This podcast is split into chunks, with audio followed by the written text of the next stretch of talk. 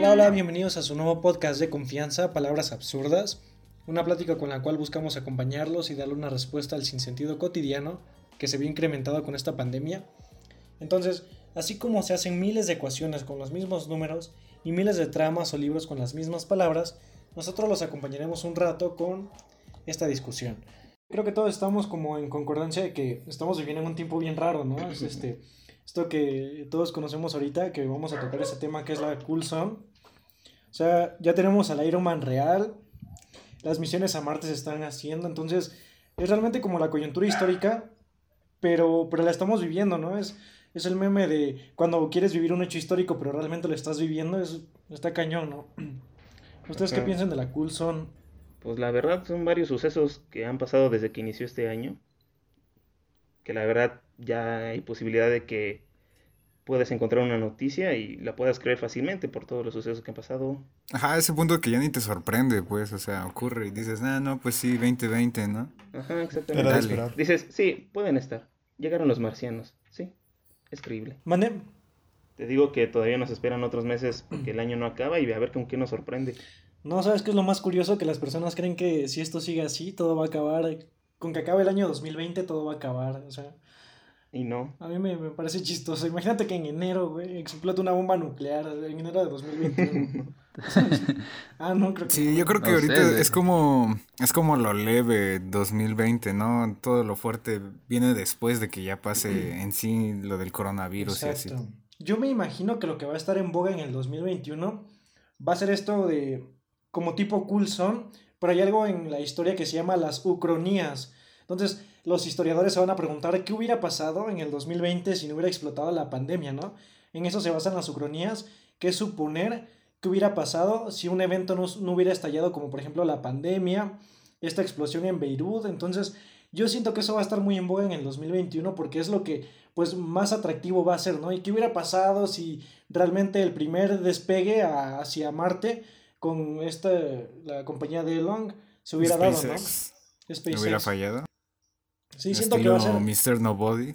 Ajá, exacto. Siento que va a ser como el más atractivo del 2021, ¿no? Es como, a ver qué hubiera pasado en el 2020. Y luego los Juegos Olímpicos ya se Sí, pasaron de para hecho ese este, año, este año es como marca una, un antes y un después que sí realmente va a marcar una diferencia en cómo se vive en el 2019 a cómo cambia la vida al 2021 en un, un periodo de tiempo muy corto realmente.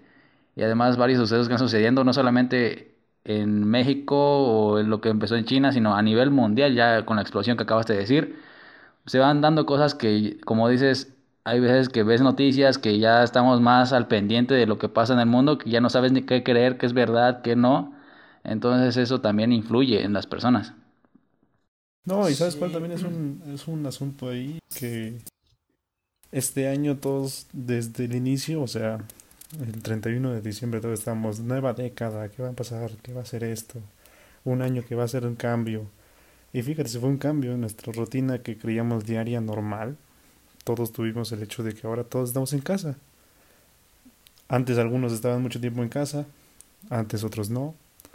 Y ahora todos estamos en una situación de, güey, ya llegamos a ese punto de odiar, entre comillas, el estar encerrado en casa, porque antes todas las cosas que hacíamos ya no las podemos hacer, güey, ya es súper, súper, Todo súper... lo que considerábamos Aunque sea ir a visitar a un amigo no a una casa, güey, aunque sea ir a comer a un restaurante, Sí. aunque sea ir a comprar al Oxxo, güey, ya es... Ir al cine. Ya son cosas que te pueden arriesgar a dar... Ah, ¿qué tal si Sí. qué tal y salgo y me arriesgo a más, güey? O sea, es como, no mames. Ir a verlos. Los extraño. Yo también te Son extraño. cosas que se extrañan. pequeñas, pequeñas cosas, como el hecho de ir a visitar a tus familiares ya es muy difícil. Sí, pero pues hasta cierta parte es eh, bonito saber que por lo menos puedes estar en tu casa, güey. O sea, ¿me entiendes? Eh, tienes donde quedarte en esa cuarentena, para, güey. no- O sea, para los- nosotros que tenemos casa. Ajá, para nosotros que tenemos casa, güey. O sea, todos los que. No, sí. güey, los que viven el día a día, güey, ¿no? Se lo están sufriendo Hay ahorita. otros que, pues, Sí, ese, ¿En ese, ese es un tema a tocar tienen también bastante importante porque al menos aquí yo conozco, en Oaxaca sabemos la situación, ¿no? O sea, la, creo que el, eh, arriba del 50% de la población se vive de cosas que es día a día, o sea, que sacan Exacto. de dónde comer, de los servicios, de dar a su familia, trabajando diario. Entonces esto sí fue un golpe bastante duro para ellos. Sí, tal vez por eso Oaxaca nunca estuvo en cuarentena, ¿no? Exacto, por eso, tal vez por eso Oaxaca nunca estuvo en cuarentena, porque todos tenían que salir a trabajar, ¿no? A mí me tocó la suerte que me tocó un trabajo que me dieron dos meses de vacaciones por lo de la pandemia, entonces me la viví ahí, y este, haciendo mi, mi blog, por si quieren visitarlo, ahí escribo mis Y tu historias de trading. Letras, chicos. Publicidad, Ah, publicidad. sí, sí. No, realmente sí, véanlo, véanlo, véanlo. El, No, co- pero el este- blog de este cabrón está muy chingón. ¿Saben qué es lo importante, chicos? Que ahorita, por ejemplo, ¿cuánto tiempo tuvimos disponible para nosotros mismos? ¿Y Sí, cuánto tiempo empeñamos en las redes sociales en vez de estar estudiando para una creación, ¿no? O sea, no forzosamente una creación artística, sino, por ejemplo, la creación de, no sé, de, de un adelanto en la, en la academia o de un adelanto en tu vida personal. Pero no, no, estamos en una economía tan cañona de, de la atención que nos están demandando tanto las redes sociales o nuestra necesidad de querer socializar más de lo que lo hacíamos en la vida normal, que nos está consumiendo más tiempo del que nos consumía normalmente, ¿no? Porque ahorita tenemos más tiempo libre para dárselo a las redes sociales. Y, y solo nos hemos eh, como adentrado en eso, ¿no? Yo casi en mi círculo social no tengo como una persona que me diga, no, pues esta cuarentena mínimo ya avancé casi un poco más del 50% de un proyecto personal que tenía estancado hace como medio año. O sea, nos dedicamos simplemente como a esto, esta economía de servicios, ¿no? Que nos dan las redes sociales. No, el hecho de pasar el, el hecho de sí. pasar el tiempo, como que nos centramos en eh, bueno, yo no, al menos yo no, o hay muchos que tienen algún proyecto que está en pausa por el hecho de que están encerrados en casa. Pero ya muchos son el, la situación de que ya quiero que pase esto, así que voy a tratar de aprovechar mi tiempo no haciendo nada, ¿sabes? Porque pues Ujú, esa es la situación de muchos. Igual Porque en el hecho de los que están no hacer nada. emprendiendo negocios que a veces no son tan como que no tienen una base, un, un fundamento, una estructura y simplemente lo hacen por hacer, por matar tiempo, porque o por conseguir dinero, o sea, es esa situación de que ya no Pues, ya no sabemos en qué perder nuestro tiempo porque ya lo hemos perdido en tantas cosas que se- seguimos repitiendo nuestro día a día con lo mismo. Creo Es yo eso es- exactamente, porque por ejemplo, antes nos quejábamos, por ejemplo, en la universidad o el trabajo o XY, nos quejábamos porque no teníamos tiempo, ¿no? De, de hacer cosas que, que tal vez nos interesaban, de hacer proyectos. Y ahorita que tenemos el tiempo, creo que buscamos miles de pretextos, o como dice Kosovi, nos adentramos tanto en cosas como las redes sociales, que no nos damos cuenta que es como una oportunidad este... También es, es, en medio de todo esto que es tan malo, es una oportunidad de crear nuevas cosas, de cambiar el pensamiento de nosotros mismos y trabajar en nosotros mismos para crecer como, como personas, ¿no? Y trabajar en proyectos, como por ejemplo Kosovi que pues, hizo su blog, pero pues eso es lo importante de esto, rescatar lo bueno, adaptarse.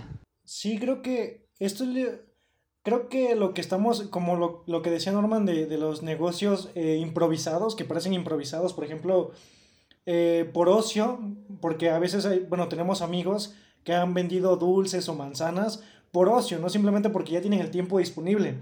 Y yo creo que esto se puede ver, o sea, como re- representa lo, el nivel de autoconocimiento interno que llevas, ¿no? Porque, por ejemplo, una persona que no se dedica a construirse o a estudiar o, o no sé, este, querer emprender en algo que va de su materia, pues hace negocios así de vacíos como lo que está pensando, ¿no? Por ejemplo, Ah, pues Estudio- básicamente va de la ajá. mano con lo que decías de la economía de servicios, güey. O sí, sea, exacto, es O este... sea, el aceptar de que no te pertenece a algo, básicamente es un servicio que te lo prestan, pasa con Spotify, güey, o sea, exacto. si llegas a tener la música, pero en algún punto pierdes la cuenta, nunca, la música nunca fue tuya y se perdió. O no pagas, güey, nada más con no. Netflix, Exactamente. O en todas esas plataformas, ¿no? Igual con las tiendas en línea o digitales. No sé si llegaron, a lo mejor llegaron a ver ustedes un video de este programa de, que se llama Shark Tank, donde había un servicio de que te limpiaban tu alacena, pero alrededor de 50 mil pesos. De 25 mil a 50 mil pesos era sus cuotas. Exacto.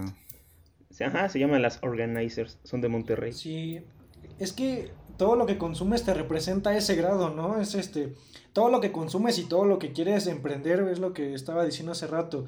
Imagínate tener todo el tiempo libre y no querer emprender, bueno, y no querer tomarte cinco minutos para acomodar tu propia ropa, ¿no? Y tienes el tiempo libre. Pero en cambio, te tomas cinco minutos para hacer tu cuenta en una aplicación, pedir que vayan a tu casa, poner la dirección de tu casa y poner el número de tu tarjeta para pagar ese servicio. Para eso sí tienes tiempo, ¿no? Entonces, Sí. estás ofreciendo tu tiempo a los servicios que te están ofreciendo. ¿Para qué? Para ahorrarte tiempo, ¿no? Es curioso. Que te Ahora que ahorras tienes tiempo Es como un bucle Exacto, sin exacto. sentido. Es un bucle. Está bien curioso. Y, y, aparte, ahora en qué invertimos ese tiempo, que igual es lo otro que quería tocar para este podcast, que es las etiquetas generacionales. ¿Hasta qué grado nosotros invertimos parte de nuestra vida o fragmentos de nuestro tiempo vital en derrocar a las personalidades que ni siquiera nunca nos van, nunca nos van a estar escuchando, ¿no? Las etiquetas generacionales son clasista, eh, lo hace por moda, o, o cosas que con un argumento planeas tumbar toda la vida o la personalidad de, de, una figura pública o simplemente de un influencer que apenas si tienen pues 5 mil personas, ¿no? Es eso.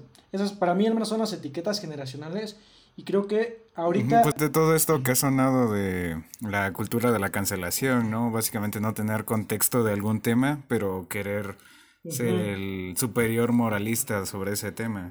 No, simplemente por una línea, una palabra que se haya dicho ya cancelan a un artista de hace 20 años, por ejemplo. Exacto. y luego Hoy en día hay mucho poder para poder comentar o dar tu palabra de lo que sea libremente. y, es, y es ese poder, o sea, le das demasiado poder a una persona que no lo tenía Suficiente para no, puedes controlar ese poder porque antes no existía, no sabes lo que decía Richo Farrell, ¿no? Bueno, al menos a mí me gusta un chingo. Y este dice que la, la comedia, la comedia tiene que evolucionar, ¿no? Entonces, a mí me parece muy, muy razonable lo que dice porque es cómo van a criticar a una persona que publicó algo hace cinco años lo van a criticar hoy, ¿no? Es, es este, en filosofía, lo siento, se llama falacia el anacronismo, porque estás criticando con los valores de hoy lo que ya pasó hace cinco años y no puedes, ¿no? Porque ni tú eres la misma persona, ni la red social va a ser la misma, ni va a tener los mismos filtros, ni los mismos algoritmos. O sea, todo va a cambiar. Entonces, creo que es la importancia de remarcar esto de las etiquetas generacionales, porque eh, pues creo que al menos este podcast se trata del tiempo, ¿no? El tiempo que estamos perdiendo, cómo lo dedicamos y cómo creemos que lo estamos ahorrando. Entonces, el tiempo que estamos gastando en las etiquetas generacionales es increíble porque todo el día estamos en internet y todo el día, pues, si te das cuenta y lo quieres tomar como pretexto, todos son etiquetas generacionales o bueno, todo es una etiqueta. Todo va a ser un adjetivo o un sustantivo, entonces todo lo vas a poder denominar y ahí puedes criticarlo. Y para eso están las redes sociales, para comunicar algo que quieres criticar o al menos mínimo expresar. Entonces, en eso perdemos mucho tiempo. Ahora, ¿cuál es la importancia de la cancelación? Creo que esto de las redes sociales está sirviendo mucho como el tiempo que creemos que estamos ahorrando ahí lo estamos desperdiciando, lo estamos viendo como un bote en donde tiramos todo nuestro tiempo, porque realmente no nos va a servir para mucho. A menos que seas una persona que hace 12, dinero con dos sencillas aplicaciones desde tu celular. Ahí sí es dinero, pero fuera de ahí no creo que sea dinero invertido estar en internet todo el día. No sé ustedes qué opinan. O sea, bueno, mi, mi punto de vista, yo como persona común y corriente, estudiante, que no puedes hacer una comparativa de épocas porque pues es imposible hacer, como tú lo decías, no puedes compararte tú mismo hoy con 19 años con un futuro tú de 25, 26 que ya tiene una, tal vez una carrera acabada, ya tiene un conocimiento más amplio de su rama. O, o sea, ese tipo de cosas que tú ahorita te ves o ves a tu, a tu yo del pasado y dices, güey, ¿cómo es que yo fue posible de decir esas cosas? O sea, ¿cómo fui yo posible de, aunque sea seguir eso? O sea, no, no es lo mismo, no es lo mismo un, hablando de la cultura de la cancelación, hace un par de meses ya, o un mes, como mucho, intentaron cancelar a Molotov por una canción que salió hace más de 25 años. En ese entonces, y aparte la canción, la canción no va referida al hecho de que la palabra sea mal usada por lo que hoy se conoce como, por lo que hoy es moralmente como una ofensa, o éticamente aceptable. O sea, la palabra no tiene nada que ver con eso. Pero simplemente un chavito de 15, 16, 19 años a lo mucho se le ocurrió cancelar una canción que salió antes de que él naciera. ¿Por qué?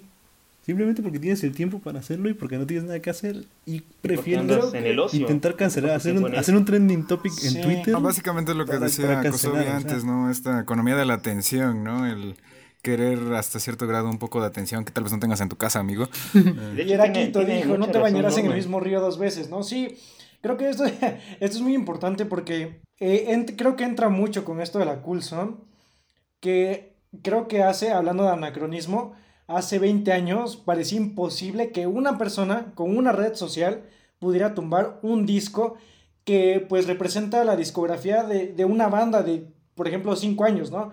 Representa la carrera. Creo que hace 10 años iba a parecer absurdo que una persona con su red social pudiera tumbar eh, toda una carrera, ¿no? Y poderlos otra vez etiquetar de pues machistas o no sé. Creo que eso entra mucho con esto de la cool song, ¿no? Ya cualquiera desde su celular o desde su casa puede decir esto está mal. ¿Por qué? No sé, pero está mal. Entonces, es, eso entra mucho con las etiquetas generacionales. Creo que va mucho de la mano con la economía que cada generación genera al crear una nueva forma de, pues, de vida social, ¿no? Ahorita la, la economía de nuestra vida se basa en los likes, en los comentarios, Ajá, en los pues en- seguidores. básicamente en seguidores. Bueno, en esta nueva generación, como ha evolucionado la economía, nace básicamente una nueva moneda, que son todas estas cosas de los seguidores, eh, vivir en una cultura de algoritmos, básicamente, que las computadoras o las redes sociales nos van a topar con gente que piense casi igual que nosotros, que tenga gustos similares que nosotros, y básicamente ya no hay cosas como debates que surgían antes, casi. Sí puede haber, pero no es tan común. Y la gente se queda más donde los traten mejor por lo regular. Y Pues- y creo que esto de... Ah, bueno, sigue, perdón. Ah, como pues lo que de- hacía referencia a Saúl, un, un claro ejemplo es lo que pasó de la tendencia de las selfies, que muchas personas por medio de sus redes Todas las tendencias. ajá, pues buscaban pues los likes, la aprobación de la gente, más que nada quieren caer en grupos donde ellos se sientan cómodos y sean pues agradables, se sientan pues que simpaticen con los demás. Sí. Y ya pues ven que en una parte de las redes sociales tienen un lado tóxico y pueden que ahí haya grupos de gente que los traten de manera negativa y pues ahí ya es cuestión de cada quien. Si lo tomas tan personal, si te afecta en tu vida diaria lo que una persona a través de un celular, a través de una computadora te está diciendo. Eso ya es dependiente Sí. de cada quien y de tu actitud más que nada. Creo que esto de la cultura de los algoritmos tiene mucho que ver con lo que hablábamos, hablábamos hace rato, que es el ahorro del tiempo. Porque, bueno, al menos dime, Saúl, si estoy mal, que el algoritmo lo que busca es darte el mayor placer en la menor cantidad de tiempo, que creo que es lo más importante. Sí, para que permanezcas el mayor tiempo posible dentro de su red social. Exacto. Y, Y como bueno, todo es súper pasajero, por ejemplo, cuando tú estás, no sé, en Instagram, en checando un feed de lo que te pone de sugerencias, se, se enfoca en que dure muy poco tiempo para que exactamente te brinca el otro y así, así, así. exacto, va sí es una droga, ¿no? Es como De una hecho, droga, Para básicamente. las personas que, si algún día nos escuchan, eh, un dato curioso es que este podcast se iba a llamar. se iba a llamar.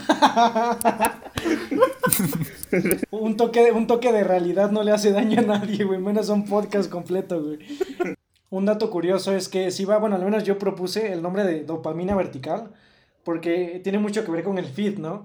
O sea, es, es este, la, la dinámica que te da o que te proporcionan, al menos las redes sociales más importantes, que es Twitter, Facebook e Instagram. Es vertical. Lo que te otorga Instagram con, con el feed es eh, esta parte de que sea vertical, la información sea vertical, sea muy legible y muy entendible para tu cerebro. Creo que igual otra parte de la cultura de los algoritmos son los hashtags, ¿verdad, Saúl?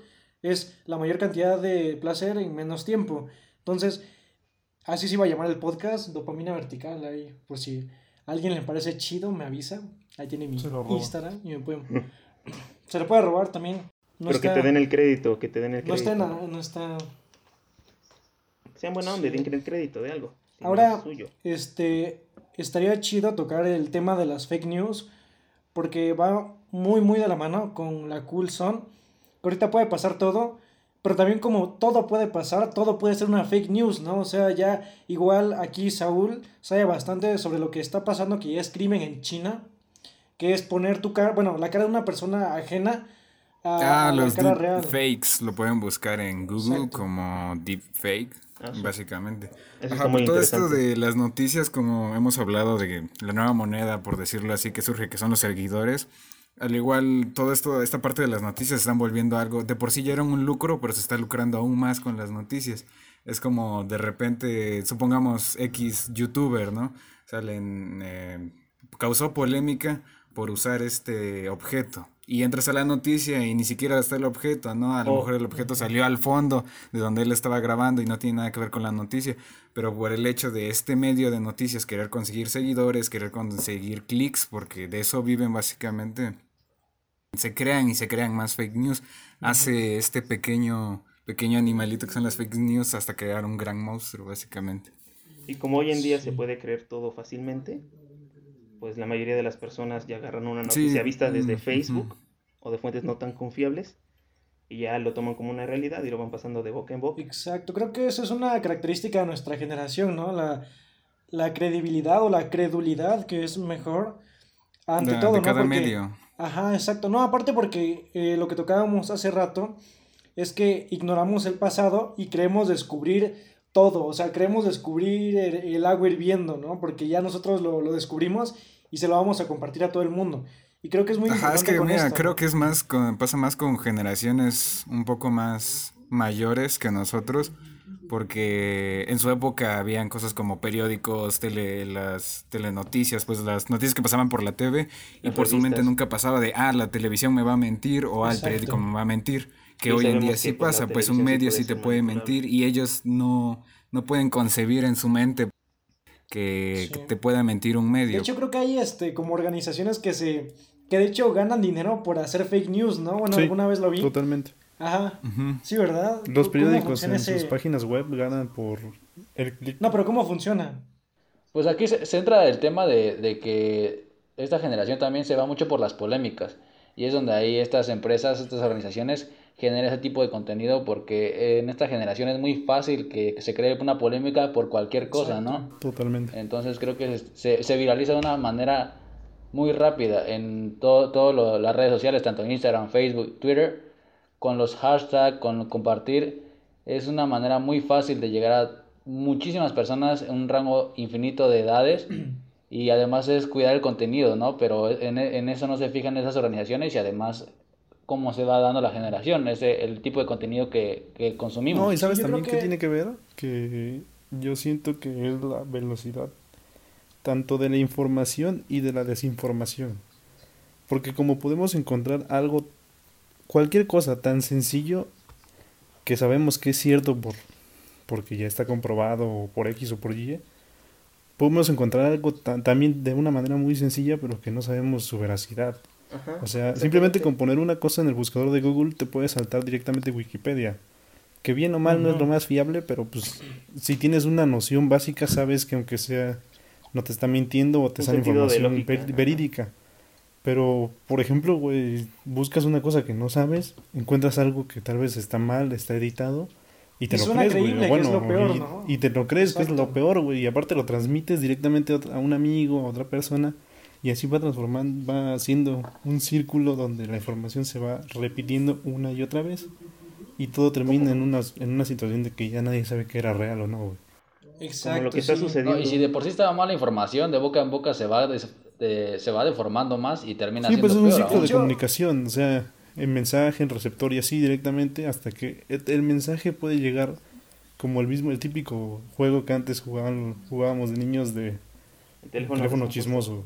Lo que escuchas, puedes irlo variando hasta que quede algo que no tiene nada que ver con la realidad. Es como lo que pasó últimamente con las noticias de, del COVID de que la toma de temperatura del termómetro aquí en la cabeza, ah, sí, de que mata las neuronas y pues hasta, ajá, nosotros sabemos que suena ridículo, pero hay mucha gente que cree eso, que todavía creen los mitos.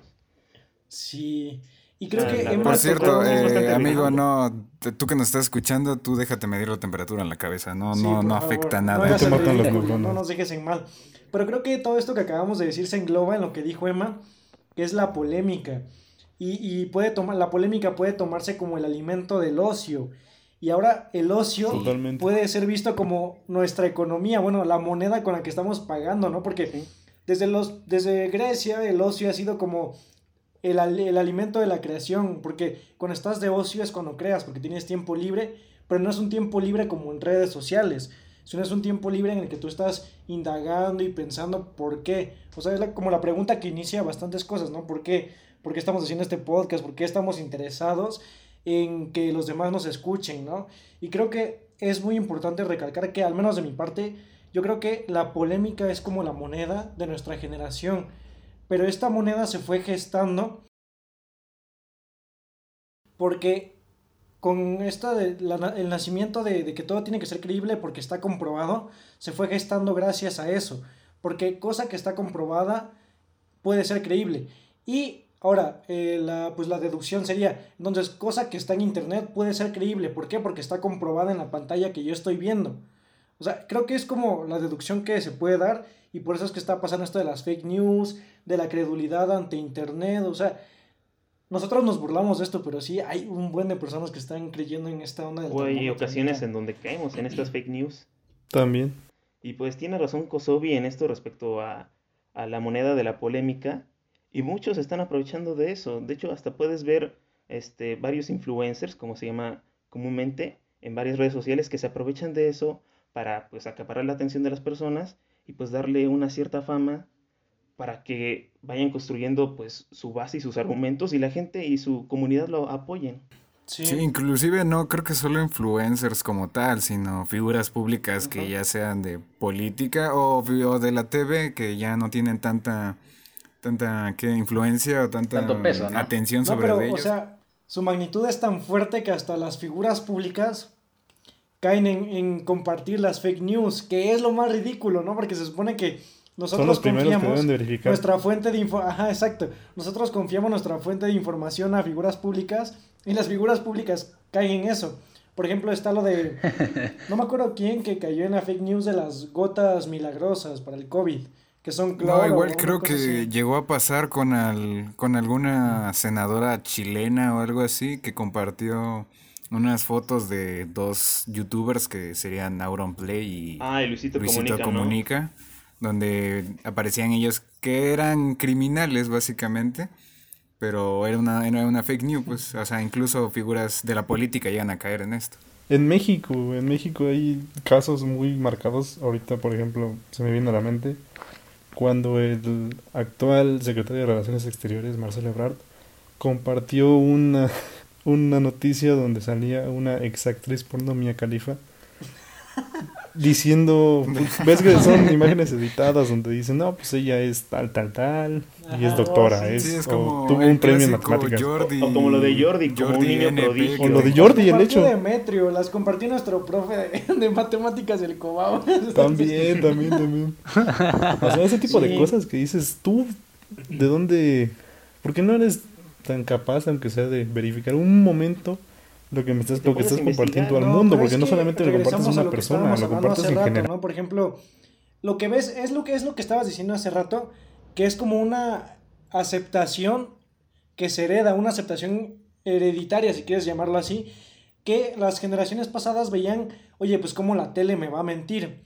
Entonces ahora tú, este, tú lo ves en la computadora y dices, bueno, pues cómo me va a mentir Facebook, ¿no? Si ya tiene tantos algoritmos, tiene tanta, pues este, tantas personas con ética, entonces, ¿cómo me va a llegar a mentir Facebook? Entonces, creo que es esta como creencia heredada de aceptar lo que ves en una pantalla. Sin investigar antes. Exacto, sí, tú lo ves, te suena lógico, bien redactado, va, lo comparto. Y, y no mientan, o sea, nos, nos, ha pasado a todos, creo. Sí, totalmente. Sí.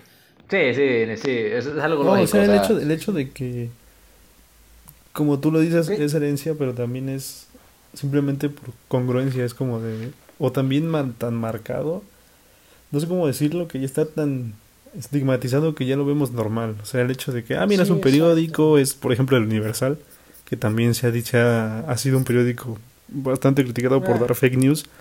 Que dices, pues es el Universal, es el New York, el New York Times, perdón que son, son conocidos por ser periódicos de alta relevancia donde vienen noticias importantes, pero de repente lees la noticia y dices, oye, güey, ¿cómo puede ser posible que esto sea, esto lo hayan escrito ellos, güey, o hayan permitido? Oye, pero está Mia Califa en tu portada, ¿qué está pasando?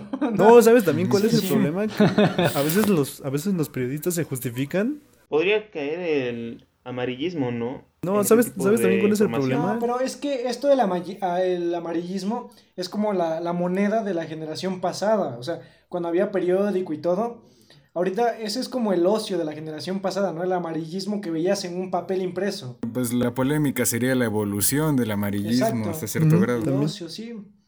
No, pero también hay, una, hay una situación ahí que, o sea, a veces los, los periodistas y la gente que se dedica al medio justifican su hecho como de que yo lo hice y nada más me dijeron así como hazlo y ya se los mandé pero está sabes sabes cuál es el problema hay un editor hay un productor que se dedica precisamente a revisar que todo lo que vayan a por ejemplo un noticiero todas las, las noticias que vayan a sacar pasan previamente por un editor y un productor que las sacan en el noticiero. En el noticiero no es como de que nada más me dijeron para hacerlo y yo lo mandé. Pues no mames, ¿cómo? ¿Tu, productor no te dijo que estaba mal? O ese tipo de cosas, güey, es como de no mames, no te puedes justificarte así de una tontería, güey. Sí, y bueno, y bueno, esto fue Palabras Absurdas, un podcast pues iniciado por, ah, cuando somos cinco, cinco chicos que necesitábamos expresar lo que se, se sentía en esta cuarentena. Y pues nada, eh, esperamos con estas palabras vacías darle un poco de forma al vacío. y pues nada, estamos con ustedes Norman, Emanuel, Braulio, Saúl y yo Kosovi. Cualquier cosa les dejamos nuestras redes, creo que en la caja de descripción, me imagino. Sí, en, en Ah, YouTube van a poder ver, en la, caja- en la descripción van a poder ver las redes sociales de cada pues uno. nada, no se tomen mucho las cosas en serio.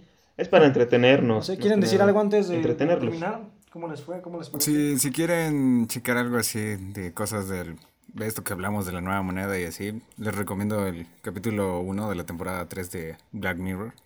Muy bueno. Muy bueno. Véanlo. Básicamente es lo que explicamos en este podcast. Si están aburridos, si quieren pasar el tiempo, Hace buenas si referencias. están aburridos, si quieren pasar el tiempo, este, yo tengo unos cuantos cortos. Que hay blog, mucho. les voy a dejar igual ahí el blog, si Saúl me lo permite, el link. Entonces, sí, ahí. están buenos, están Sí, buenos. Pasen a darse una vuelta por ahí, hay mucho tiempo. Algo de provecho, una buena lectura. Igual una buena stalkeada párrafos de del buen sean por favor. nuestras, que 100 personas que nos conocen del Cobao, pero está chido. Ahí Muchas para la raza del Cobau, saludos. Pero nada más recuerden que todo lo que decimos no es con un afán de ser, de tener la verdad absoluta, cada quien puede investigar, pero pues somos unos amigos que estamos platicando del tema, que aunque sea tenemos un conocimiento previo, pero si quieren investigar ahí tienen un montón de links donde pueden Ahí tienen investigar. varias fuentes de información. No se crean lo primero que escuchen de unos güeyes que son de universidad. Ajá, no se vayan creyendo que decimos la verdad y todo eso. Sí, aquí como dijo Norman, esto parte desde nuestra opinión personal, solo de nuestra mera opinión personal. Eh, si alguien se llegó a ofender con esto, pues no, no es con el Sí, creo ofender que- a nadie. Eh, amigo, no te No, hay ofendas. muchos contenidos Busca mejores en cosas donde internet, así perder el tiempo. No es necesario que estén cancelando a la gente. Dejen esas cosas. Cada quien agarre su contenido y vayan por ello. Es malo. Y protéjanlo hasta la muerte en vez de andar cancelando. No otro que no te ridículo. guste. Esa es mi Busca opinión tu personal. contenido y disfrútalo. Si no te gusta, no. Igual, eh, este proyecto es nuevo. Vamos a tratar de poder subir el mayor número de capítulos posibles hasta donde nos escuchen, hasta donde nos soporten o nos cancelen, básicamente. Que, Y- que lo compartan, que compartan el Y podcast. denle una oportunidad a este podcast. Palabras absurdas nace de la necesidad de un porqué. Porque la- las mejores cosas nacen de, de la curiosidad. Entonces yo creo que esta es una buena dinámica para pues hacer que las demás personas se den cuenta que la, la parte de iniciar un proyecto más difícil es iniciarlo como tal, ¿no? Y pues nada, muchas gracias por escucharnos. Bye. Bye. Adiós.